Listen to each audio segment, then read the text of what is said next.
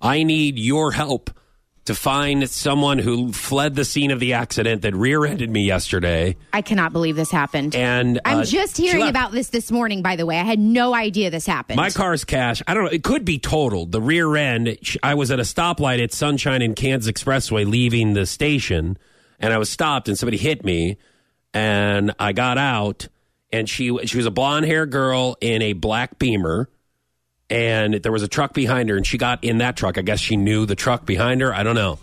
Uh, and I have no idea what happened. Everything happened so fast. As, as you know, if you've got an accident, you don't even Oh, know you what's don't- happening. yeah. And it was raining a little bit. So I was Oh. getting my information, getting out of the car to, you know, call insurance and trade insurance information.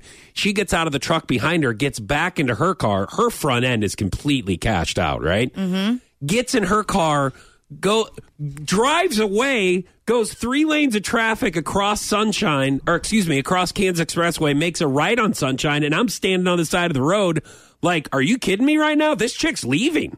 Like I'm, I'm like, I no way.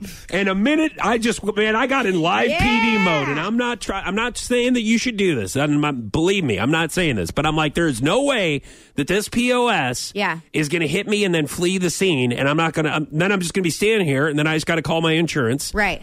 So I followed her. I called 911. I'm behind. There's a. It's a black SUV. Uh, no, no, excuse me. S10. A black S10 pickup in front of me, and then in front of that is the chick who hit me Mm-hmm. in the Beamer. And I know a lot of you people are like, "Well, Beamer, right? Well, she probably couldn't afford, afford insurance, or she has a warrant, or she's high.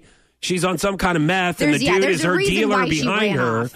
And so I'm chasing her, and if I, I know that there, she might be like, "Well, I didn't know that I hit him." I ran. She is weaving in and out of traffic. Then she's driving on the shoulder, going 50 miles an hour down Sunshine. Oh no. So I, I only have three tires, mind you, and I'm chasing both of them. And I go on the shoulder of the road down Sunshine. We take a right on Scenic. I call 911.